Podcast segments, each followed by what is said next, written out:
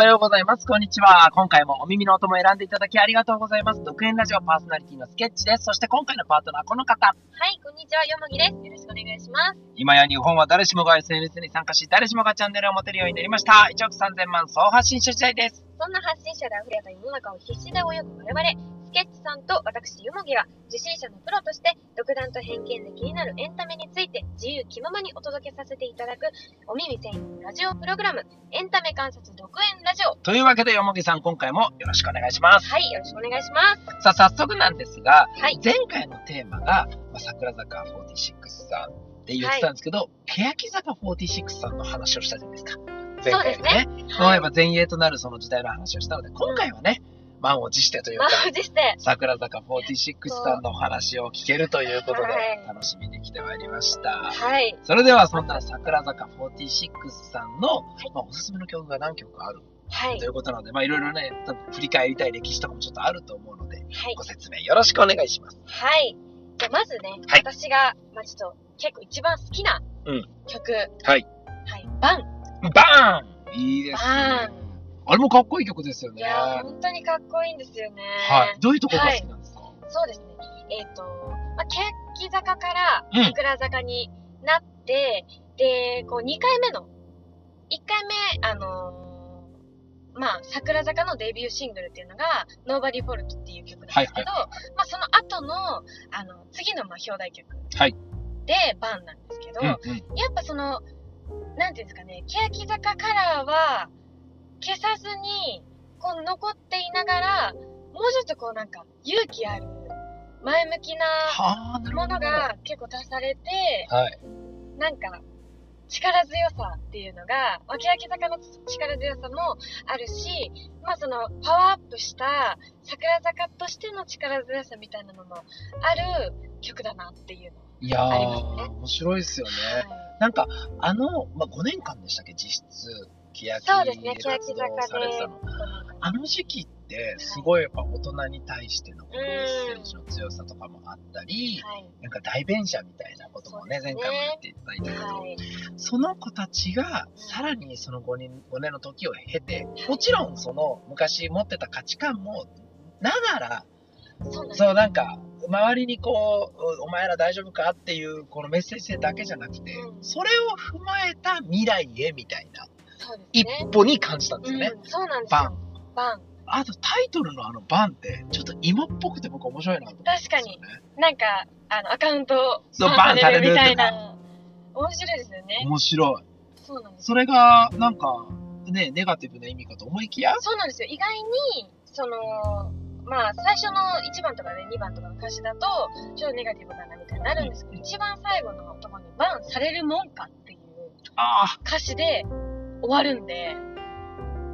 そこがはい。いいっすね。なんかこう、それでも、あの、やっていく私は、みたいな。結構、なんていうんですか、ちょっとすがすがしい。いや、すがすがしい。い。全然すがすがしい。めっちゃいいよ。だって、やっぱ周りのね、評価とか評判とかを気にして、あの、やっぱ過ごしてしまうじゃないですか、日常。ね自分の本音をちょっと後ろにしながら、はい。で特にアカウントがバンされるときって、そのルールにのっとってませんよ、あなたとか。そうですね。やっぱそうならないようにみんな最低限の、あの、うんなんか防御服を着しながらやってるので、うん実際あのアカウントとかって、本当にって思うこともきっと多分みんなある中でやってるってあるのに、この曲でそれをバンされてたまるもんかっていうので、自分のやりたいことを表現していこうっていう。ものをかメッセージとして感じられるから、かっこいいっすよね。そうなんですよ。なんかその、こう人に、こう、欅の時でこう、もう今まで言ってたのも、あの、それだけじゃなくて、なんか今度自分の、自分はでもこう生きていくみたいな、なんかそういうところがこう、あの、加わっての曲だな。桜が、あ、欅が加わっての、今の桜のその、カラーなんだなっていうのがすごいありますね。それがいいなと。いや、いいですね。よもぎさんきっと同年代っていうこともあって、はい。この桜の話知ってるとき、はいもうあの、感情が止まらなくなりそうで、こう言葉を必死に選んでくれてる感じが、隣でもビシビシ伝わってきてます。ありがとうございます。はいありがとうございます。はい。まだまだ魅力あるんですよね。そうなんですよ。このうん。桜坂になってから、はい。ちょっとシステムが変わりまして、システムっていうのは何ですか？そうなんです。えっ、と、一応、この1列目が誰々とか、うん。2列目誰々とかって、こう、曲が発表されるごとに、あの、センター誰ですか？みたいあな、、確かにそうなん確かに。。選抜発表みたいな、あるんですけど、まあはい。普通だったらまあ1列目誰、2列目誰、うん3列目誰ってなると思うんですけど、今回その、欅坂でずっとセンターしてた平手ゆりなちゃんっていうのがいたっていう、その形から、えっ、と、桜8っていうシステムを取り入れたんですね。桜エイト？そうなんですよ。はい桜8って何かっていうと、あの、8人の桜8っていう8名は確定で、で、その後ろの人は、こう、曲ごとに変わっていくっていう。へー面白いだからなんか全部の曲が、はい。あの、この人が1列目、2列目、3はい列目決まってるわけじゃなくて、はいなんか、8人はありきの、こう、変わっていくんですよ。その後ろが、人が変わっていって。だから、センターも変わっていくっていう。はいはいはい、なるほどなるほど。で、なんか今回、3人センターみたいな形にうーん。そのまあ、そのなんだろう、チームの売り出し方っていう言い方が正しいかわかんないけど、そうですね。えっと、なんかチームの顔みたいなのが3人に。そうなんですよ。へー。あまあシステムって言った理由が分かりました。確かにシステムだそうなんですよ。そういう作りに、はいはいはい。桜坂になってからそういう形になって。ちなみにその3人さんのお名前聞いていいですか？はい。えっ、と、その番が、森田ひかるちゃん。森田ひかるちゃん、はい。で、えーもう一人が、えー藤吉かりんちゃん。藤吉かりんちゃん、藤吉かりんちゃん。もう一人が、えー山崎天ちゃん。山崎天ちゃん。はい。この三人で、もうタイプが違うというか、曲のへカラーが、あの、3タイプの楽曲みたいな感じになってて、そこもこう新しいなっていう。うわ、面白い。その、ちょっと、あの、違いとかも比べてみてみたいな。いや、もうぜひ。それも全然違うんですよ。その、さっきお話しした番うんは森田ひかるちゃんで、今までの欅のカラーも背負ってるね。そうですね。はいはい結構その、ちょっと力強い感じ、うん勇気を持ったはいはい。感じの曲で、うんえーえー藤吉かりんちゃんの方が、うんこう、今までの欅になかった、あの、愛とか。恋みたいなところを、こうテーマに、そうなんですよ。えー、欅がそんな、そんなところをついてこなかったみたいなのをついてくるんで、もうファンは結構、喜びもあり喜びね。もあり、超前のめりではいはいはい聞いたはい。と思います。もうそこを、あの藤吉かりんちゃんは愛とか恋とかをテーマにしていて、で、山崎天ちゃんに関しては、ちょっと爽やかな楽曲で、今までの、あの、欅坂にはあんまりなかったような曲、ちょっと希望を持った結構前向きめな、やっぱりやっぱ、欅の頃から比べると、あの、前向きに何かにトライしていくっていうのは、そうですね。テーマカラーでありそうですね、これね。そうですね。なんかこう、指摘するとか、はいはい自分はこうだとかっていう強い信念から、じゃあどうしていくかみたいなところを、それを背負ってね。そうですね。それを背負って未来になんか、例えば就職とか頑張ってる人が聞いても背中を押されるし、うんね。恋愛に頑張りたいとか、結婚に対して頑張りたいっていう人たちにも背中を押すし、あ、すごくチームが進化してる感じがありますね。そうなんですよ。なんかこう、パワーアップした感じがいや、これはちょっと面、白いグループだぞ。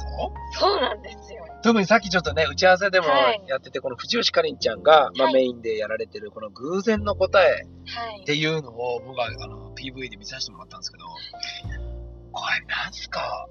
あの、まあ、今、ジェンダーレスな世の中になってきましたけど、曲だけだとわからないけど、PV 来たら、あ、こういう解釈で聞くととっても深いみたいに思いましたね。そうなんですよ。なんか、あの、ファンとかもうん、一番最初は、あの、MV なしで曲だけ上がって聴いて、ああ、まあいい曲だな、っていう風になったと思うんですけど、MV を見てから、ちょっとその、女の子同士の、ちょっと恋愛ちょっとかね。愛みたいなのが入ってて、えー、そういう流れかっていう。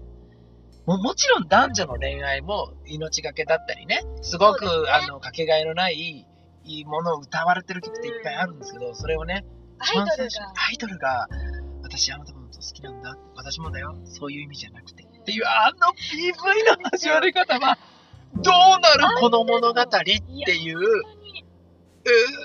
ちょっと、もちろんそれで成立してるカップルも世の中には今多いので全然いいんですけど、え、叶わないんじゃないのっていうハラハラしながらあの PV 見守る、あの映画とか見てるような感覚本で、当に一作品、見ちゃう見ちゃう。最後で見たなっていう感じ。見ちゃう見ちゃう。え、どうなの？どうなの？叶うの？叶わないの？みたいな。だからそういう風に聞くとう、また曲もまた味が変わってくるというそうですかよ。ね。面白かったな。そうなんですよね。いや、あれはもうぜひ聞いてほしいし、あの、宇治吉かりんちゃん、本当に、あの、表現力ごくて。その、偶然の答えもそうだし、その一個前の、えっ、と、なぜ恋をしてこなかったんだろうっていうのもそうなんですけど、あの、もう2期生で、あの、入ってきて、バンとこう、あの、まあ、3人センターで、3人ともすごい表現がすごいんですけど、その、可愛らしい、その愛を表現するのに、うってつけの子なのかな、なんて思ったりしいやー、いや、これは聞きたいと思います。はい、じゃあ。藤吉かりんちゃんをね、はい、やっぱあの気になった方は、この偶然の答えと、はいなぜ恋してこなかったんだろうは、もう必須で聞いていただくと。そうですね。いや、これはみんなで、あの、ちょっと応援しましょう。ありがとうございます。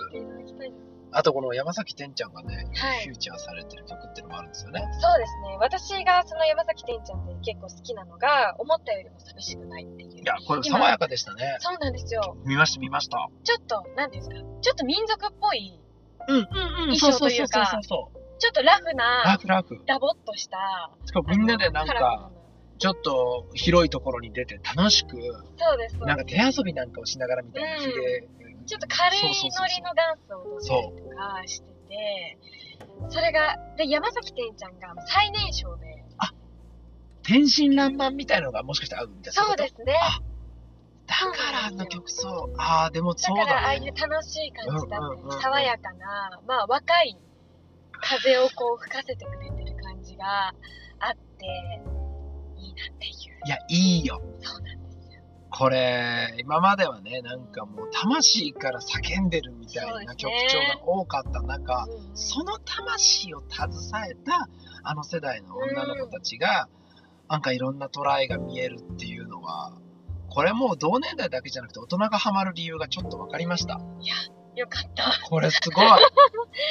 いや、そうなんですよ。もうその3人で、そう今までの、あの、欅坂で、まあ、平手ちゃんが、平手ありきの、まあ、欅みたいな感じになっていたものを、まあ、欅も含めての、あの、その3人でセンターを背負って、あの、どっちも、欅も桜も背負っての今があるみたいな。いや、面白いな。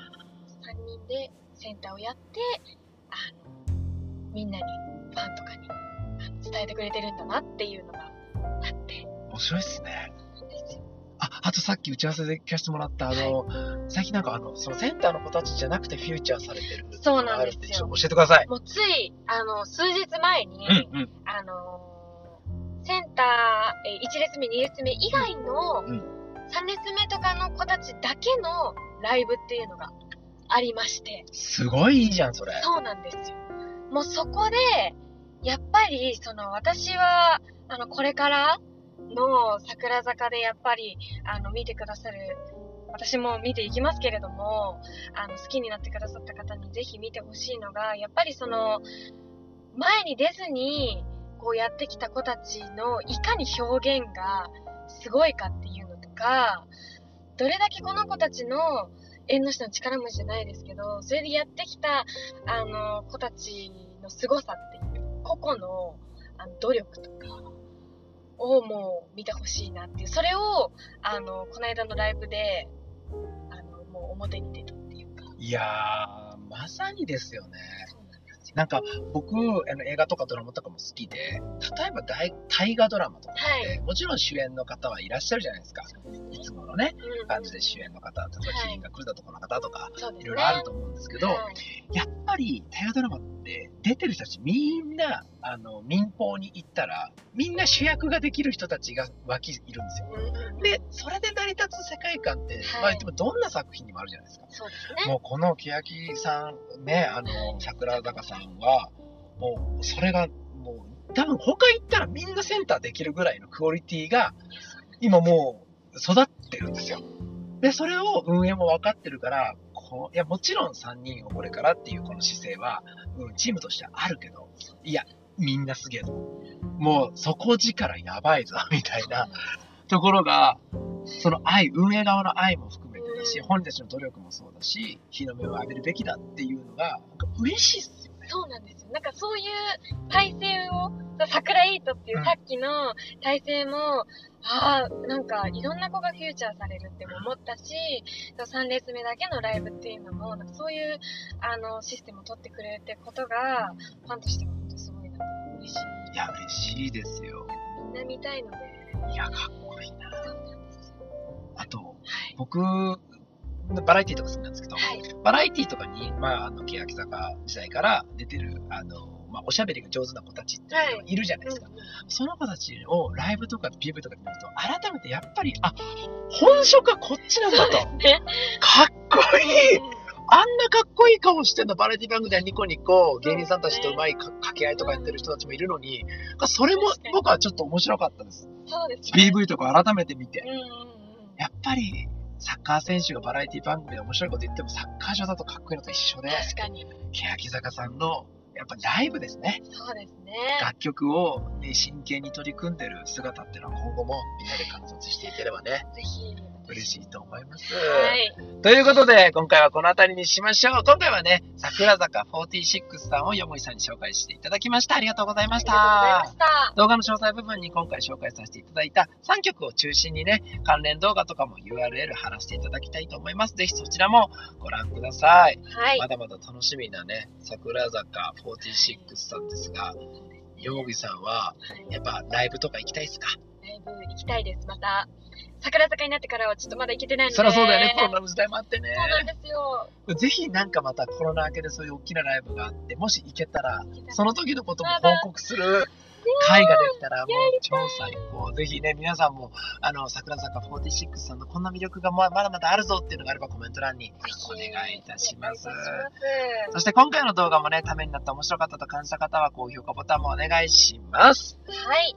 えー毎日更新を目指して新しい録音と動画のさ、えー作成をさせていただいておりますので、えーチャンネル登録、そしてまあ通勤とか隙間の時間のお供になってしていただけたら嬉しいなと思います。本日の独演ラジオここまでです。お相手はスケッチと、よもぎでした。ありがとうございました。